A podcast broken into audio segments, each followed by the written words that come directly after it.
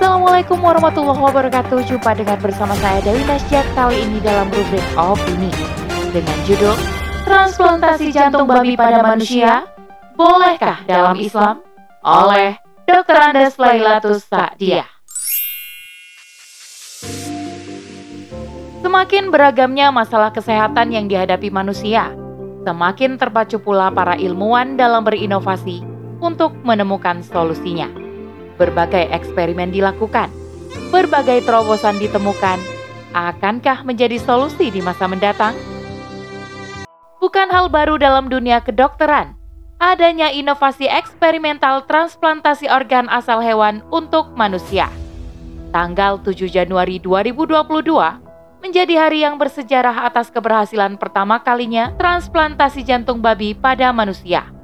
Sebelumnya, seorang ahli bedah di New York pada Oktober 2021 mengumumkan telah berhasil mentransplantasikan ginjal babi pada tubuh seseorang yang telah mengalami mati otak tanpa ada harapan sembuh. Pada tahun 1984, juga pernah ada upaya transplantasi hati babon kepada baby Fai. Namun sayangnya, setelah upaya transplantasi, baby Fai hanya mampu bertahan selama 24 hari. Selain beberapa fakta di atas, masih banyak upaya transplantasi organ hewan kepada manusia dengan alasan penyelamatan nyawa manusia. Berdasarkan data organdonor.gov menyebutkan bahwa 17 orang setiap hari di Amerika Serikat meninggal saat menunggu transplantasi organ dan lebih dari 100 ribu orang dalam daftar tunggu. Ini baru permasalahan yang ada di Amerika Serikat belum menyentuh data pada belahan dunia lainnya. Inilah yang menjadi alasan para ilmuwan terutama di bidang kedokteran untuk terus melakukan inovasi eksperimental transplantasi organ hewan ke manusia agar bisa menjadi solusi penyelamatan nyawa manusia. Harapannya, nanti inovasi ini mampu memberikan solusi atas krisis organ yang terjadi saat ini. Menurut Profesor Muldano, Guru Besar Pemuliaan dan Genetika Ternak Fakultas Peternakan IPB, menegaskan pemilihan ternak babi sebagai pendonor dikarenakan urutan DNA babi memiliki banyak kemiripan dengan manusia dibandingkan ternak-ternak lainnya.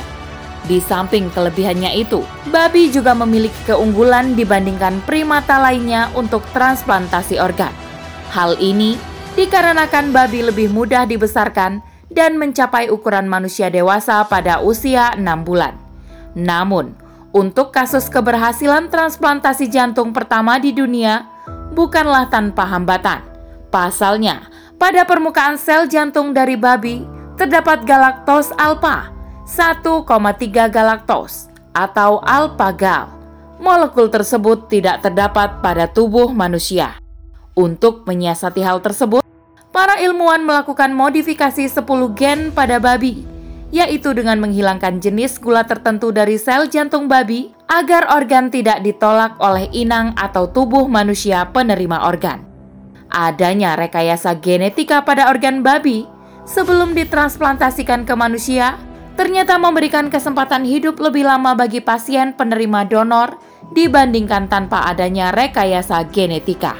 Inilah yang menjadi perhatian khusus para ilmuwan ke depannya untuk terus melakukan inovasi guna mendorong keberhasilan transplantasi organ babi ke manusia yang membutuhkan penyelamatan nyawa. Di sisi lain, adanya rekayasa genetika pada hewan untuk kepentingan manusia menjadi perhatian khusus bagi para pencinta hewan. Mereka beranggapan bahwa adanya rekayasa genetika pada babi, apa pun alasannya, merupakan tindakan yang tidak dibenarkan. Sebagaimana yang disampaikan People for the Ethical Treatment of Animals atau PETA yang mengecam transplantasi jantung babi ke Bennett sebagai tindakan yang tidak etis, berbahaya, dan pemborosan sumber daya yang luar biasa. Begitu juga menurut juru bicara Animal Aid, sebuah kelompok hak asasi hewan yang memiliki basis di Inggris, mengatakan kepada BBC bahwa mereka menentang adanya modifikasi gen hewan atau senotransplantasi dalam keadaan apa pun. Lalu, bagaimana sebenarnya pandangan Islam berkaitan dengan pemanfaatan organ babi yang ditransplantasikan ke dalam tubuh manusia? Mengingat babi adalah hewan yang diharamkan untuk dimakan bagi seorang muslim.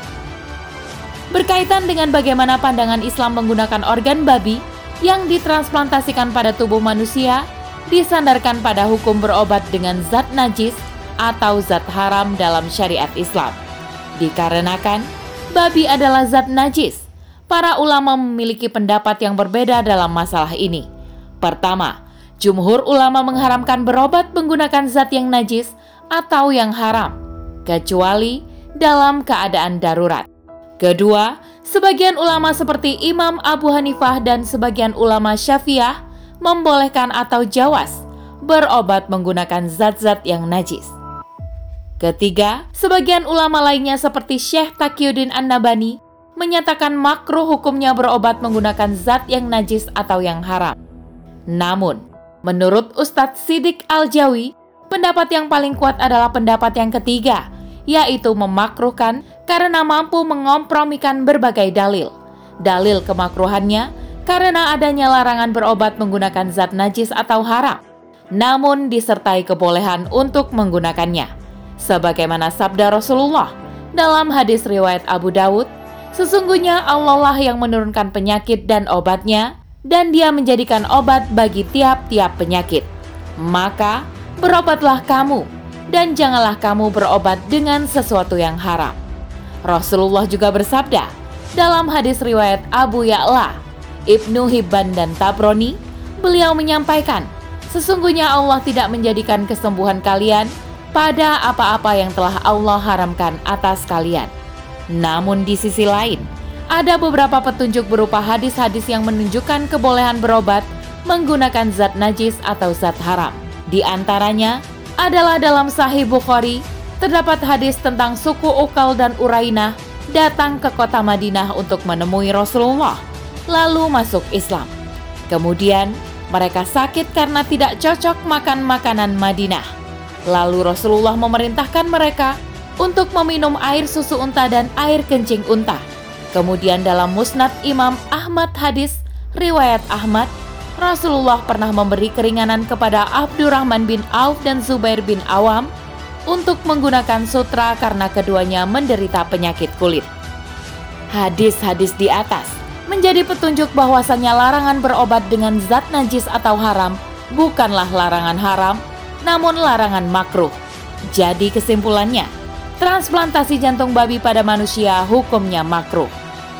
Terlepas bahwa apa yang terjadi pada diri kita nantinya adalah kode Allah Ta'ala yang sudah selayaknya kita bersyukur jika merupakan kodok yang baik dan bersabar atas kodok yang buruk menurut kita, maka apa pun yang menjadi area ikhtiar kita yang akan kita pertanggungjawabkan di hadapan Allah harus kita upayakan sebaik mungkin kondisi kesehatan tubuh kita tidak bisa kita lepaskan dari apa yang kita konsumsi sehari-hari. Maka, dalam ajaran Islam haruslah berpatokan mengonsumsi makanan yang halal dan toyib bagi tubuh kita. Dalam sistem kapitalisme seperti sekarang ini, dengan berbagai impitan hidup yang semakin tidak manusiawi, sangat susah sebagai individu untuk memenuhi kebutuhan pangan sebagaimana yang dianjurkan dalam Islam. Pemiskinan secara sistemis serta gaya hidup hedonis telah berhasil menjadikan manusia sekedar makan apa adanya atau bahkan makan semaunya. Inilah yang menjadikan tubuh menjadi rentan terhadap berbagai penyakit. Hal ini sangat berbeda dalam Islam, di mana khilafah nantinya akan bertanggung jawab secara penuh atas kebutuhan pokok masyarakat. Jadi, terpenuhinya gizi masyarakat serta keberadaan makanan yang toyib akan mudah diakses dan didapatkan. Alhasil, lahirlah generasi-generasi yang sehat dan tidak mudah sakit, sehat secara mental dan fisiknya. Jaminan ini hanya bisa diperoleh dengan adanya penerapan Islam secara kafah. Karena khilafah yang dipimpin oleh khalifah tahu betul atas fungsinya sebagai pengurus urusan umat. Adapun jika diperlukan riset dalam mewujudkan kesehatan masyarakat, khilafah memiliki prinsip riset yang bisa dihandalkan, yaitu pertama, melandaskan visi dan misi riset pada akidah Islam, di mana visinya adalah riset yang mandiri, berdaulat, dan menyejahterakan umat. Sedangkan berkaitan dengan misi Ristek berupa rancangan kemajuan Ristek yang didedikasikan untuk kebaikan Islam dan kaum muslim, yaitu sebagai sarana untuk percepatan dan kemudahan negara dalam menjalankan peran dan fungsi politiknya mengurusi urusan umat, bidang politik dalam maupun luar negeri. Kedua, berkaitan dengan fungsi riset itu sendiri, yaitu untuk mengoptimalkan fungsi negara sebagai pengurus urusan umat, serta mewujudkan fungsi negara sebagai pelindung urusan umat, baik dalam menjaga akidah, jiwa, harta, kehormatan, dan keturunan. Dalam bidang kesehatan, riset akan diarahkan menemukan inovasi-inovasi baru dalam mewujudkan kesehatan masyarakat. Sedangkan berkaitan dengan sumber daya manusia, akan disokong oleh sistem pendidikan dalam khilafah.